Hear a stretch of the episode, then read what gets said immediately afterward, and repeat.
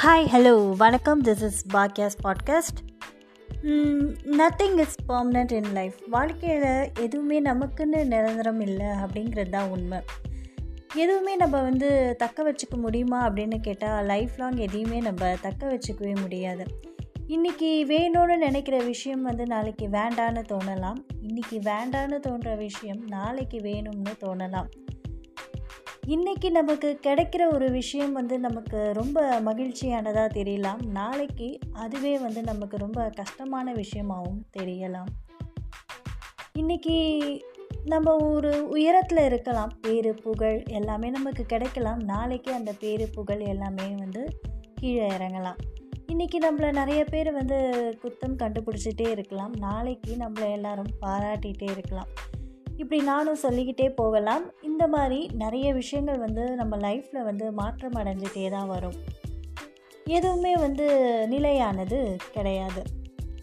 ஒரு பொருளாக இருக்கட்டும், இல்லை ஒரு பர்சனாக இருக்கட்டும், இன்றைக்கி நமக்கு வந்து ரொம்ப அந்த பொருளோ இல்லை அந்த பர்சனோ வந்து ரொம்ப தேவைப்படுற ஒரு விஷயமா இருக்கலாம். அவங்க நம்ம லைஃப்பில் இல்லைனா, அந்த பொருள் நம்ம லைஃப்பில் இல்லைனா நம்மளுக்கு லைஃபே இல்லை அப்படின்னு கூட தோணலாம். ஆனால் கொஞ்ச நாள் கழித்து பார்த்திங்கன்னா எவ்ரிதிங் வில் ஃபேட் அவே. எல்லாமே வந்து ஒரு மாதிரி மறைஞ்சு போயிடும். உங்களுக்கு சாயம் வெளுக்கிற மாதிரி அப்படின்னு வச்சுக்கோங்களேன். இப்போ துணி வந்து புதுசாக இருக்கும்போது இருக்கிற அழகு வந்து போக போக இருக்குமான்னு கேட்டால் நிச்சயமாக கிடையாது. கண்டிப்பாக அது வந்து சாயம் போக ஆரம்பிச்சிடும் கொஞ்ச நாள். ஆனால் அதே மாதிரி தான் நம்மளுடைய லைஃப்பும். ஸோ யாரையுமே வந்து இவங்க இல்லைன்னா என் லைஃப்பில் இல்லவே இல்லை, இவங்க இல்லைன்னா என்னால் இருக்கவே முடியாது, ஐயோ இவங்க தான் என் வாழ்க்கையில் ரொம்ப முக்கியமான நபர் அப்படின்னலாம் யாரையுமே வந்து எப்போவுமே டிசைட் பண்ணிடாதீங்க. இவங்க என் லைஃப்பில் இருக்காங்களா, இப்போதைக்கு இருக்காங்க, இவங்கனால எனக்கு என்ன நன்மை இருக்குது, இவங்கக்கிட்ட நான் என்ன கற்றுக்க முடியும், இவங்கள விட்டு பிரிஞ்சாலும் எனக்கு இதில் வந்து பெருசாக எந்த ஒரு லாபமோ நஷ்டமோ கிடையாது அப்படிங்கிற மாதிரி ஒரு மைண்ட் செட்டை வந்து நீங்கள் க்ரியேட் பண்ணிக்கிட்டு தான் அவங்கக்கிட்ட நீங்கள் வந்து பழகவே ஆரம்பிக்கணும். அண்ட் அதே சமயம் ஒரு பொருள் நீங்கள் பயன்படுத்துகிறீங்க அப்படின்னா, இந்த பொருள்னால் எனக்கு என்ன பிரயோஜனப்படுது, இந்த பொருளை வச்சு நான் என்னெல்லாம் பண்ண முடியும், என் லைஃப்பை நான் எப்படியெல்லாம் மாற்றிக்க முடியும், இந்த பொருள் வந்து என்னுடைய வாழ்க்கைக்கு வந்து எவ்வளோ ஒரு முக்கியமானதாக இருக்குது, இது இல்லைனாலும் ஆல்டர்னேட்டிவாக என்னால் வந்து வேறு ஒரு விஷயத்தை சூஸ் பண்ணிக்க முடியுமா அப்படிங்கிற மாதிரி தான் நீங்கள் பொருளாக இருக்கட்டும் எதுவாக இருந்தாலும் நீங்கள் வந்து சூஸ் பண்ணி லைஃப்பை லீட் பண்ணணும். ரொம்ப ஈஸியாக வந்து கடந்து வந்துடலாம், கடந்து வர முடியவே முடியாது அப்படிங்கிற விஷயமெல்லாம் எதுவுமே கிடையாது. இப்போ நான் சொல்கிறது வந்து காதலுக்கும் பொருந்தும் அப்படிங்கிறது தான் உண்மை. பொதுவாக நம்ம காதலிக்கும் போது நமக்கு இந்த பர்சன் வந்து ரொம்ப முக்கியமானவங்களாக தெரிவாங்க. ஐயோ இவங்க இல்லைன்னா நம்ம லைஃபே இல்லை அப்படிங்கிற மாதிரி நாம் நினைப்போம். ஆனால் கொஞ்ச நாள் கழித்து பார்த்திங்கன்னா பாசிங் க்ளவுட்ஸ் மாதிரி அந்த விஷயம் வந்து நமக்கு ஒரு பெரிய விஷயமாக தெரியாமல் இருக்கும்.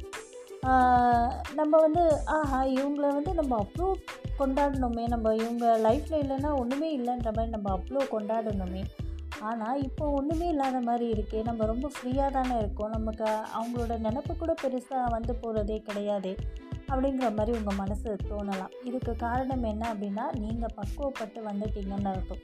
அந்த பர்சன் இல்லைனாலும் உங்களால் வந்து லைஃப்பை வந்து ஹாப்பியாக லீட் பண்ண முடியும் அப்படிங்கிற ஒரு மைண்ட் செட்டுக்கு வந்து நீங்கள் வந்துட்டீங்க. ஒரு மெச்சூரிட்டி லெவலுக்கு நீங்கள் வந்து உங்களுடைய மனசை வந்து பக்குவப்படுத்திட்டீங்க அப்படிங்கிறது தான் உண்மை. அதுக்காக வந்து காதலில் வந்து உண்மை அப்படிங்கிறது எதுவுமே கிடையாது, காதலில் வந்து பொய்யானது அப்படின்லாம் எந்த ஒரு டிசிஷனுக்கும் நம்ம வந்து வந்துட முடியாது. இப்போ ஒருத்தவங்க வந்து லைஃப்பை விட்டு போயிட்டாங்க அப்படின்னா அது அவங்களுடைய சூழ்நிலை அந்த மாதிரி அமைஞ்சிருக்கலாம். அதேமாதிரி நீங்கள் அவங்களுடைய லைஃப்பை விட்டு போயிட்டீங்க அப்படின்னா உங்களுடைய சூழ்நிலை வந்து அப்படி அமைஞ்சிருக்கலாம். ஆனால் இதில் யாரும் யாருக்கும் வந்து துரோகம் பண்ணதாவோ இல்லை வந்து இதில் வந்து பொய்யானது, இந்த காதல் அப்படிங்கிற ஒரு மாயை இது வந்து பொய்யானது, இப்படியெல்லாம் நம்ம டிஃபைன் பண்ண வேண்டிய அவசியமே கிடையாது. அந்தந்த சூழ்நிலைக்கு என்னவோ அதுக்கேற்ற மாதிரி தான் ஒரு ஹியூமன் பீயிங் வந்து ரியாக்ட் பண்ண முடியும் இல்லையா? அதுதான் உண்மை. இன்றைக்கி வந்து நமக்கு இந்த விஷயம் வேணும்னு தோணுச்சு, பிடிச்சிருந்தது அப்படின்னும் போது கொஞ்ச நாள் கழிச்சு அந்த விஷயம் வந்து நமக்கு கிடைக்காம போயிடுச்சு அப்படின்னாக்கா அந்த இடத்துல நாம் வந்து மனசை வந்து பக்குவப்படுத்திட்டு போகிறது தான் வந்து புத்திசாலித்தனம். ஓகே, நம்ம லைஃப்பை விட்டு இந்த பொருளோ இந்த பர்சனோ இந்த நம்ம லைஃப்பை விட்டு போயிட்டாங்க, அடுத்து நான் என்ன பண்ணணும் இப்படின்னு நின்றுட முடியாது இல்லையா? ஸோ அடுத்த கட்ட வாழ்க்கையை நோக்கி நான் பயணிக்கணும் அப்படிங்கிற எண்ணத்தை வந்து நம்ம மனசுக்குள்ளே விதைக்க ஆரம்பிக்கணும். நட்பாக இருந்தாலும் சரி, காதலாக இருந்தாலும் சரி, அந்த பர்சன் வந்து உங்களோட இருக்கிற வரைக்கும் உங்கள் வாழ்க்கை வந்து ரொம்ப அழகானதாக இருந்திருக்கலாம். அவங்க உங்களை விட்டு போனப்பமா அப்படியே அந்த உலகமே டார்க்கான மாதிரிலாம் நீங்கள் ஃபீல் பண்ண வேண்டிய அவசியமே கிடையாது. ஒரு 2 நாள் கஷ்டமாக இருக்கும், ஒரு 2 மாதம் கஷ்டமாக இருக்கும், ஒரு 2 வருஷம் கஷ்டமாக இருக்கும். அதுக்கப்புறம் உங்களுடைய வாழ்க்கையை பார்த்துட்டு நீங்கள் போக தான் போகிறீங்க.